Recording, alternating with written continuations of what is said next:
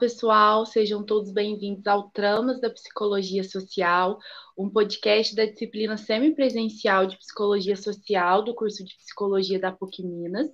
Eu, Dayana Cândida, estarei junto com o meu colega Otávio. Seja bem-vindo, Otávio. Olá, pessoal, sejam todos bem-vindos. Nós estaremos juntos hoje recebendo uma convidada mega especial para falar sobre educação pública e psicologia. Seja bem-vinda, professora doutora Fernanda Mendes Rezende. Oi, Dayana. Oi, Otávio. Que prazer enorme estar com vocês aqui nesse podcast super legal, o Tramas da Psicologia Social, para falar desse assunto que me é tão caro e é tão importante para a psicologia social. Obrigada pelo convite. O prazer é todo nosso, Fernanda. Seja muito bem-vinda. É uma honra ter você aqui com a gente para falar desse assunto tão importante. Obrigada, Dayana. Bom, é, talvez a primeira coisa que as pessoas se perguntem é o que, que a psicologia social tem a ver com a educação, tem a ver com a escola pública, né? E a gente vai aqui tentar falar em poucos minutos o tanto que a escola pública e a educação pública são importantes na discussão da psicologia social. É, a gente vai buscar nossa, nossa inspiração para falar sobre isso em Paulo Freire, também em Martim Baró, em outras autoras super importantes aí na psicologia. Mas eu queria começar dizendo é, um conceito importante de educação para Paulo Freire. Paulo Freire aí, esse nosso recifense famoso, que nesse ano de 2021 completaria 100 anos né, de idade, é aniversário é centenário de Paulo Freire, então é, é, é, tão importante ainda falar da educação pública nesse sentido, puxando aí Paulo Freire para psicologia. Né? Para Paulo Freire, educação é definida como sendo o um encontro entre homens e mulheres, mediados pela palavra, a fim de dar nome ao mundo. Né? Então, entre outros conceitos, né, leitura de mundo, leitura da palavra, que são conceitos importantes para Paulo Freire, educar-se é conhecer o mundo, é dar nome às coisas, é dar nome ao mundo, é entender o mundo. Para Paulo Freire, era super importante que as pessoas soubessem ler e escrever para poder interpretar o mundo à sua volta.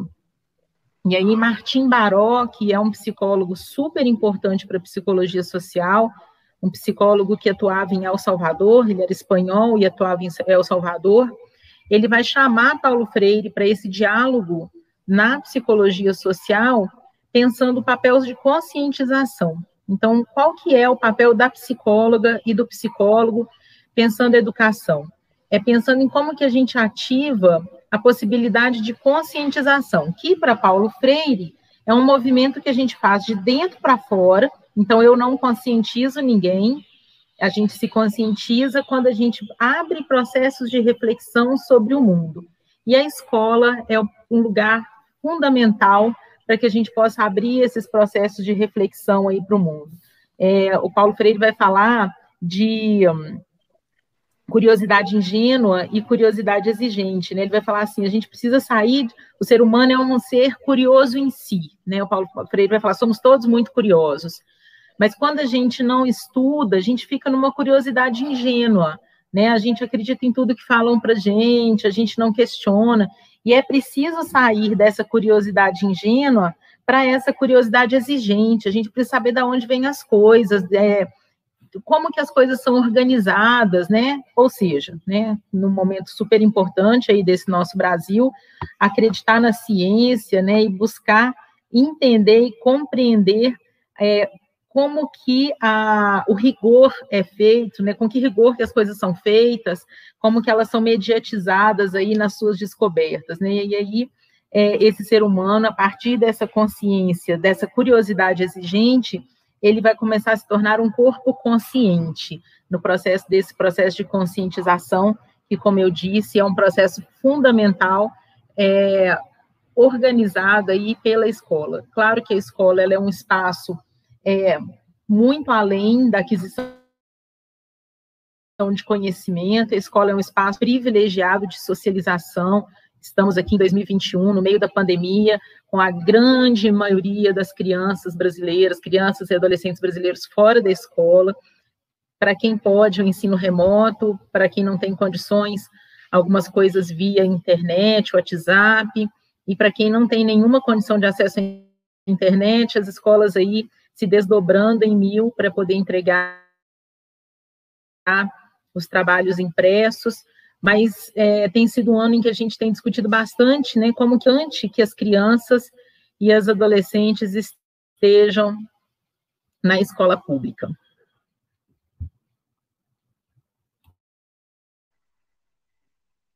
Eu acho, Fernanda, que essas contribuições que você traz é, são extremamente importantes, né? Eu acho que a gente vive um momento muito complicado. A gente já sabe que é, o Brasil em si né, é um país de extensões territoriais imensas, o que constitui um grande desafio né, para a educação pública de qualidade, que consiga abranger as diferentes formas de viver dentro desse país que é tão múltiplo. E eu acho que você trazer né, essa questão da pandemia, do quanto a gente precisa acreditar nessa ciência e nessa educação né, que Paulo Freire traz como uma educação para a conscientização, eu acho que é extremamente importante nesse momento tão difícil que a gente vive no país. Eu acho que esse momento mostra mais do que nunca que precisamos cada vez mais de uma educação pública de qualidade. Bom, daí pegando esse gancho teu, né, com a pandemia e a educação, eu acho que uma das coisas que ficaram visíveis para todos é o quanto que o Brasil já era um país desigual e aí e não foi a pandemia que, que tornou esse processo visível, não, ele tornou esse processo é, mais claro para todos de uma coisa que já vinha anos e anos e anos e que nós nunca buscamos solucionar esse problema da desigualdade, né?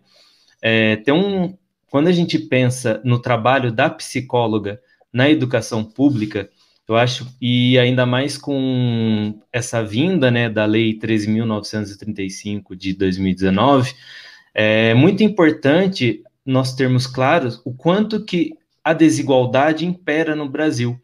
E o trabalho da psicóloga não vai estar distante dessa questão da desigualdade social. Ele vai ser um ponto central no trabalho junto com a educação, né?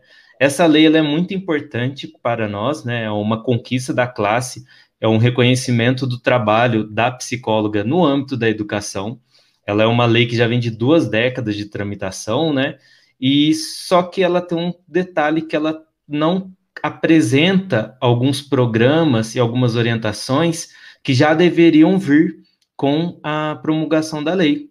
E aí, com isso, cabe a nós, enquanto a classe da psicologia, os acadêmicos, os estudantes de psicologia, é, tornar esse é, tornar claro essas questões nos âmbitos da educação municipal, junto às suas prefeituras, junto às suas secretarias de educação. Então é muito importante.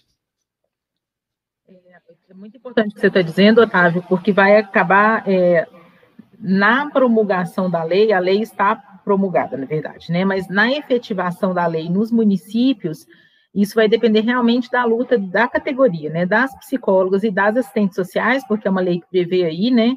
Uma parceria entre serviço social e psicologia nas escolas. Mas como você bem disse, a legislação, a lei é muito ampla, né? Então, ela não define carga horária, ela não define quantas escolas ou qual número de estudantes a psicóloga e assistente social vão atender, e isso pode dizer de um é, empobrecimento do trabalho da psicóloga na escola, no sentido de que o município, de repente, fala, né, contrata uma psicóloga e uma assistente social para atender a toda a sua rede municipal, o que seria um absurdo em todas as cidades, né, independente do tamanho da cidade, é, isso seria um absurdo. Então, a luta pela qualificação desse trabalho, quantas horas por semana nós vamos trabalhar nas escolas, o que que se, e o que que significa o trabalho da psicóloga na escola, senão a gente também individualiza, né, é, é, vai transformar esse trabalho em clínica, e a ideia não é essa, né, a ideia é que a psicóloga atue junto com a comunidade escolar, junto com as professoras, com as crianças e os adolescentes, e aí os jovens aí também, até pensando na educação de jovens e adultos, é, mas sem fazer terapia clínica, né? A, a, o espaço da terapia clínica é o espaço da saúde, é lá na unidade básica de saúde, programa de saúde da família. Mas na escola, a psicóloga circula, circula na sala dos professores, nas salas de aula, está na biblioteca, está fazendo intervenções psicossociais com as famílias, né? Essa psicóloga precisa ter uma noção ampla aí do que, que circunda essa escola, né? Onde está o posto de saúde, fazer parceria, onde que estão é, os CRAS e os CREAS e fazer parceria, né? Então tem muito serviço aí pela frente, a gente não pode, enquanto categoria, deixar minar o trabalho da gente, né? Como é, prender a gente numa cadeira mesmo, né? Eu falo que é, a última coisa que a gente precisa dentro da escola é de uma plaquinha com o nome psicóloga numa porta e ter um espaço para psicóloga dessa forma. A gente precisa circular dentro da escola, né? E é muito importante, Fernando, essa questão da, da consciência da classe da psicologia e esse trabalho junto às prefeituras, que ainda é muito comum quando você pergunta para as pessoas qual vai ser o trabalho da psicóloga na escola, que eles, as pessoas vão responder que é para fazer atendimento terapêutico, que é para fazer atendimento clínico. E aí nós vamos reforçar esse estigma de uma psicologia assistencial individualista, né? É, então, eu acho muito importante, né, trazer para a tona refer, as referências técnicas da atuação das psicólogas na educação básica, que foi feito pelo CFP e também pelo CREPOP, né? Esse é, são, é, é, um material muito importante, é um material que ele já foi, ele foi editado e revisado agora em 2019, então ele é recente, né?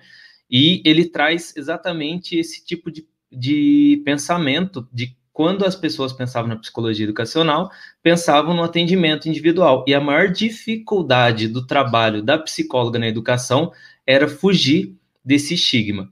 E, e aí, né, é muito importante esse material, eu recomendo a leitura para, é, não só recomendo, como é obrigatória a leitura para todas as graduandas de psicologia, que leiam ele, porque ele traz quatro eixos temáticos de trabalhos, né?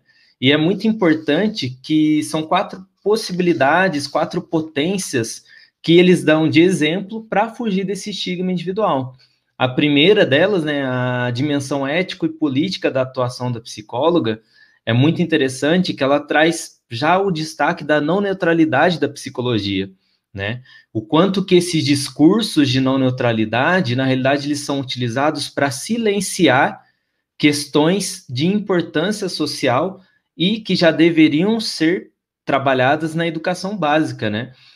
E todo mundo vem na cabeça, né, atualmente, a questão do racismo, do sexismo, da, da, das questões de opressão, que já deveriam ser dialogadas e conscientizadas ainda na, nos primeiros períodos de desenvolvimento, né? E, continu, e, e em sua continuidade. É... Eu posso só lembrar uma questão aqui, Otávio, é, lembrando Paulo Freire, só para não perder o que você falou sobre a questão da neutralidade, na obra Política e Educação, que, é, que são é, trechos de palestras que Paulo Freire deu durante o ano de 1992, ele afirma no capítulo que chama Educação e Participação Comunitária. É, vou ler Paulo Freire agora.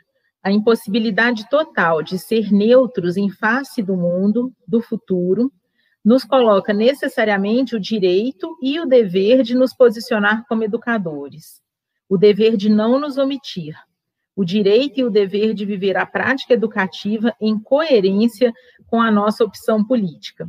É, daí ele vai comentar que se nossa opção, se a gente tem uma opção progressista, democrática, a gente também tem que obrigatoriamente, coerentemente, respeitar o direito que os educandos têm por outras opções diferentes da nossa, né? E que a nossa prática cotidiana dentro da sala de aula, dentro da escola, seja como professoras, mas seja como psicólogas, seja essa prática do diálogo, né, de estabelecer processos dialógicos dentro da escola. É, Paulo sempre vai falar disso, né, de pensar uma escola pública é, que seja absolutamente dialógica, que seja para poder estabelecer espaços de crítica, de construção, de conversa, que seja muito dialógica, né? Você desculpa que eu te cortei aí na sua fala, mas é, eu achei que tinha bastante a ver com essa questão que Paulo Freire levanta aqui na obra.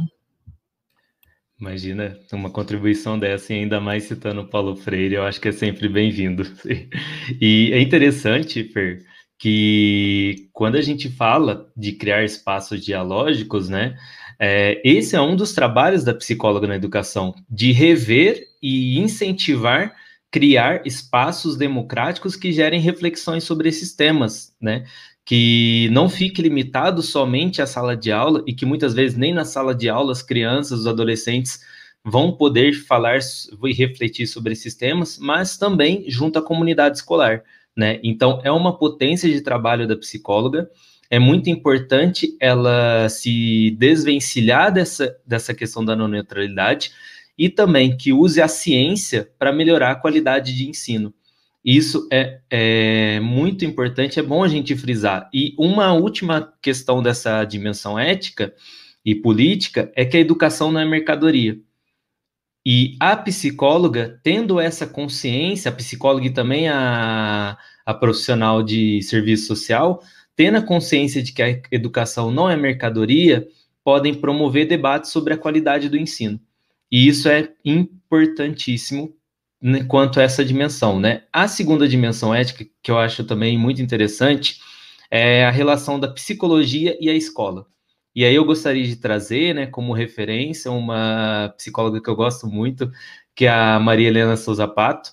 Ela trabalha muito bem essa questão da produção do fracasso escolar, mas também da crítica que a psicologia tem nesse processo histórico de opressão dos alunos e também de problematizar o aluno, de que o problema do fracasso de e educação brasileira, ela é muito criticada de, quando, de como que nós centralizamos o problema no aluno. E aí ela traz à tona o debate da teoria da carência cultural, que ela vem se arrastando desde que o Brasil começou seu processo educacional, e ela só foi ressignificada. E vira e mexe, nós problematizamos o aluno. Então, essa relação da psicologia e da escola é muito importante. É muito importante que a psicóloga ela tenha essa consciência, e aí, lembrando do Martim Baró, né? Psicologia para quem e para quê, né? Para que que nós estamos falando de psicologia? Se é para reforçar os estereótipos, se é para reforçar os problemas, né?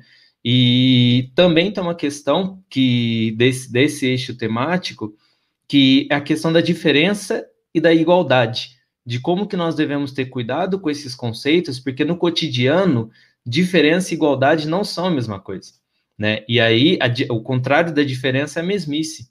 Se a gente não quer que as pessoas sejam diferentes, que os adolescentes sejam diferentes, eles vão ser os mesmos. E aí nós vamos produzir identidades que, é, que vão buscar não ter nada de diferente, não ter nada de singular. E isso é extremamente perigoso tratando-se de desenvolvimento da criança e do adolescente, né? E o contrário da igualdade não é a diferença. O contrário da igualdade é a desigualdade. Se a gente não quer trazer igualdade para as pessoas, nós vamos reforçar a desigualdade. E aí, tratando-se do Brasil, um país extremamente desigual, nós vamos apenas estar contribuindo para o sistema, né? É muito interessante, então, essa questão da psicologia da escola. E aí, né, a terceira dimensão que nós temos, o terceiro eixo temático de trabalho, é a possibilidade da atuação da psicologia na educação básica. E aí, né, é, ela tem várias possibilidades de trabalho. É, na terceira dimensão de, da atuação da psicóloga na educação básica, né, é muito importante porque quando a gente pensa em psicóloga e educação, a gente tem que lembrar do coletivo. Ainda que a sociedade queira fazer com que o trabalho dessa psicóloga seja individual, centrado no aluno. E aí, no coletivo, nós temos várias possibilidades. Uma delas, né, o projeto político-pedagógico, o PPP, né, e eu acho que, na minha opinião, a maior dificuldade da psicóloga vai ser fazer com que o PPP não seja um Ctrl-C, Ctrl-V dos anos anteriores, das gestões anteriores, e seja uma continuidade de trabalho? É, vou te cortar um minutinho, tá? Lembrando que o projeto político-pedagógico de uma escola não é responsabilidade da psicóloga, né? A psicóloga ela vai contribuir na construção desse projeto. Acho que, que você tem razão, né? Assim, o desafio é fazer com que esse projeto seja construído coletivamente muitas escolas já dão conta de fazer isso, né? Você tem uma participação efetiva do corpo docente, às vezes até de famílias na construção do projeto político-pedagógico de uma escola, mas é, você tem um tanto de outras escolas que só uma pessoa organiza esse projeto político-pedagógico, né? E como diz o Pedro Demo, que é um autor importante aí na educação, é difícil pensar num projeto é, pedagógico que já não seja político, né? Bem em coerência aí com o que Paulo Freire também afirma sobre política e educação, mas o Pedro Demo vai falar assim, projeto pedagógico já é, claro, político, né? Mas então esse projeto político-pedagógico ele precisa ser discutido com a comunidade escolar como um todo, né? É, só para a gente não assustar e ficar achando que pode ser uma responsabilidade da psicóloga, não é? Mas a psicóloga vai, a partir do momento que ela estiver trabalhando na escola, ela vai contribuir na elaboração desse projeto político-pedagógico, né? Especialmente chamando a comunidade escolar como um todo para o diálogo da construção desse projeto, né? Perfeita colocação, Fernanda. É muito importante, né, ter essa visão coletiva de como que pode contribuir. É, e também, né, já que nós estamos trazendo uma equipe multidisciplinar para e colocando esse debate da equipe multidisciplinar, a relação da psicóloga com os professores, né?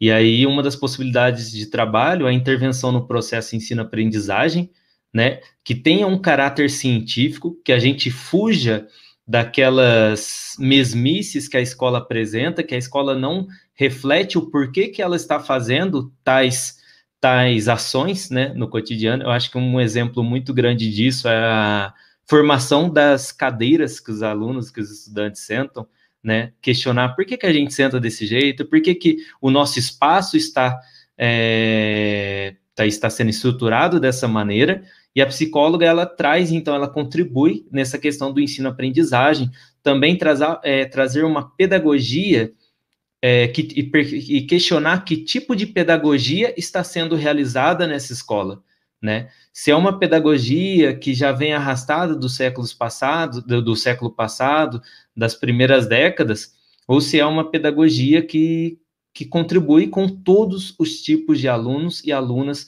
com todas as diferenças, com todas as diversidades, né? E também. Eu ia falar que aí é bacana pensar freirianamente como que esse espaço físico pode ser organizado, né, Otávio? E, e, obviamente, né, que a psicóloga pode ajudar a refletir sobre isso, né? Isso que você está falando sobre as carteiras, né? É, eu costumo brincar de por que, que a nossa sala de aula não pode parecer uma festa, né? Por que, que ela tem que ser chata? Não, sala de aula tem que ser chata, não. É, adquirir conhecimento, possibilidade do conhecimento é a coisa mais legal que tem, né? Assim, é conhecer, saber do mundo, saber como é que o mundo funciona, é a coisa mais bacana que a gente pode fazer. E por que que isso não pode parecer uma festa, né? Eu falo quando a gente convida as pessoas para casa da gente, a gente não coloca as cadeiras umas atrás das outras. A gente se organiza em círculos, né? A vida acontece organizada em círculos.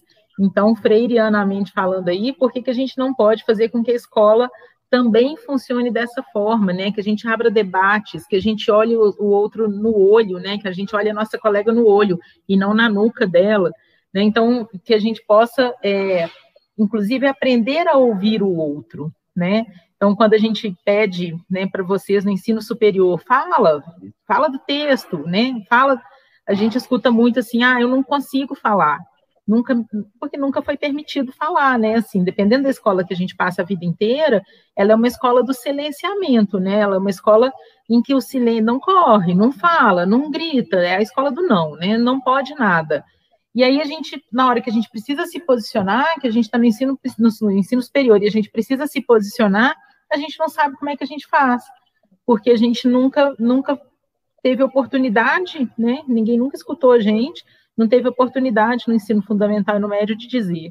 É, quando as minhas alunas perguntam se é, pode escrever, quando vem as, os textos, e eu falo assim, pode escrever em primeira pessoa, né? Pode escrever com voz ativa, pode dizer eu no texto. E eu disse, nossa, mas a vida inteira escrevi em voz passiva, né? Eu nunca escrevi em primeira pessoa. Você pode escrever em primeira pessoa, o texto é seu, é você que está estudando, é você que está lendo. Né? Qual que é o nosso problema? Que a gente não pode fazer isso. E pode, né, gente? Pode, não está errado gramaticalmente, então não está errado. mas a gente fica aprendendo que a gente não pode se posicionar. Né? Isso é medonho, né? Pensar uma escola que a gente não aprende a não se posicionar, um espaço que a gente aprende que a gente não pode falar. Né? A gente pode falar, a gente deve falar, né? E é muito interessante, Fer, essa questão de criar espaços de escutas e fugir dessa escola silenciadora, né? É um desafio muito grande para a psicóloga, para a gestão, pra, para os professores, também para as pessoas que indiretamente trabalham com a educação brasileira. E eu acho que um eixo, um gancho que a gente pode pegar aqui também é a possibilidade de atuação do trabalho na educação inclusiva, né? E de como que nós podemos tratar todas as pessoas com vozes ativas, né? E não querer silenciar elas e não tratar elas como simples objetos. E a educação inclusiva é desafiadora nesse sentido, porque nós temos uma sociedade a todo tempo que quer tratar as pessoas como mercadorias, como produtos, e aquelas pessoas que não conseguem atingir determinadas é, qualidades, é, determinadas é, possibilidades, e aí uma visão bem meritocrática vai ser descartada, né? Então, por isso que muitas vezes nós estigmatizamos esses preconceitos, e o preconceito da pessoa com deficiência não é diferente, não foge desse sentido, né? E aí, eu acho que é muito interessante também um desafio da, da dos, das profissionais de psicologia, como que criar espaços de diálogos com as diferentes tipos de pessoas que nós temos. E no coletivo, né? Que é, nós não temos que passar as nossas dificuldades de forma individuais a, a, a, nessa sociedade meritocrática que a gente vive. Como que nós podemos ajudar a superar as, as dificuldades coletivamente, uns com os outros, e envolver todas as os adolescentes, as crianças, nesse processo de descobrir as potências. É, eu gosto muito de uma palavra dessa, dessa referência, até que ela trata da esquisitice, que ela fala assim, vamos trabalhar as esquisitices das pessoas. E quando a gente fala esquisitice, a gente pode pensar no jeito de vestir, no jeito de falar, no jeito de andar, às vezes uma a, a questão de a questão de como que nós podemos até mesmo trabalhar nossa religião dentro dos espaços educacionais para que seja um espaço tolerante. E aí a gente entra no último eixo, que são os desafios, né? Os desafios da prática da psicologia. E esse desafio, é, eu acho muito interessante que cada pessoa que está nos escutando possa pensar qual desafio que você acha que iria enfrentar nesse espaço educacional trabalhando como psicóloga da educação, trabalhando. Qual desafio que você acha que iria enfrentar, né? E aí durante a graduação ir pensando como superar esses desafios. É... Pensando tanto que que bom que as pessoas são diferentes, né? Isso não devia ser um problema, né? Que bom que somos esquisitos, que bom que cada um de nós, cada uma de nós tem as suas é, questões aí para serem pensadas no, no, coletivo, no grupo, né? E a escola é um espaço privilegiado para fazer isso. E aí a gente fica tentando colocar tudo dentro de uma forminha, né? Estou me lembrando aqui do, do perdi a palavra do clipe da música do The Wall, do Pink Floyd, né? Todo mundo entra de um jeito na, na máquina e sai todo mundo formadinho do outro jeito. Né? É essa escola que a gente quer? Não é, a gente quer a escola da diferença mesmo, né? Que bom que somos todas diferentes e podemos falar a partir disso, né? Eu acho que durante a nossa conversa aqui, eu acho que fica claro, né, é, de qual educação a gente está falando, mas eu acho que é importante reafirmar isso, né? É, eu acho que a gente está falando aqui de uma educação que é contrária ao que Paulo Freire chama de educação bancária, né? Como se o aluno ele fosse ali uma folha em branco e o professor aquela figura do saber que vai depositar no aluno tudo aquilo que ele acha pertinente. Não. Essa educação ela só serve para manter as bases estruturais de desigualdade que a gente vive no nosso país. Eu acho que por isso que Paulo Freire ele é tão ovacionado e ao mesmo tempo tão criticado. Ele é ovacionado porque ele reconhece o poder que a população tem, né, de transformar essas estruturas racistas, machistas, sexistas, homofóbicas. E, por outro lado, as pessoas têm medo da teoria de Paulo Freire, justamente porque são essas pessoas que querem que as coisas se mantenham é, dentro dos padrões de desigualdade social. Então, a gente está falando aqui de uma educação que é para autonomia e para emancipação, para que as pessoas consigam pensar criticamente sobre a realidade que elas vivem e que consigam, de uma maneira coletiva, transformar essa realidade histórica e social. Então, eu acho que a gente precisa reiterar isso, que a educação pública ela precisa estar a serviço do povo, né, para a libertação do povo, para uma construção de uma sociedade mais igualitária, mais justa, menos racista, menos homofóbica, menos sexista, né? E não para continuar mantendo essas desigualdades que assolam o Brasil há tanto tempo.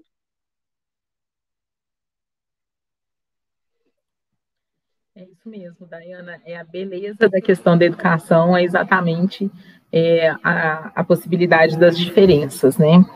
Eu acho que tem uma questão muito legal que a Dai trouxe, né? Que perguntar que tipo de educação nós queremos e, e assim, em um país que nunca resolveu os seus problemas do passado e a gente tendo depositado nas nossas crianças a, a esperança de um futuro. Isso é um desafio muito grande, né? que como que nós vamos tratar com esperança os nossos adolescentes, as nossas crianças, sem resolver os problemas do passado? E como? Como que nós vamos? E isso é um desafio muito grande, né? É, essa educação que nós estamos vendo, né? Não, não basta ser, não basta ter uma postura de conhecer, de saber as coisas, mas de atuar para, de, para acabar com determinados preconceitos, né? Então, essa educação antirracista, antissexista, essa educação anticapacitista, né?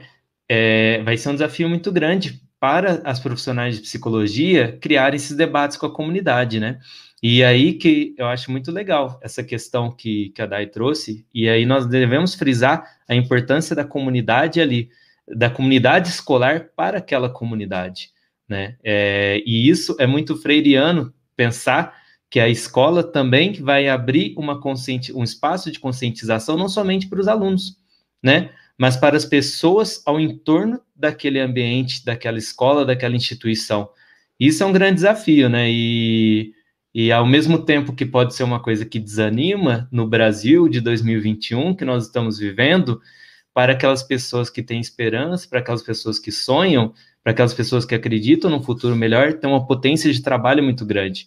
E aí a gente fala para não desistir de querer trabalhar com a educação brasileira, mas de sonhar com uma educação brasileira do futuro, né? Eu acho muito legal a gente trazer esse debate.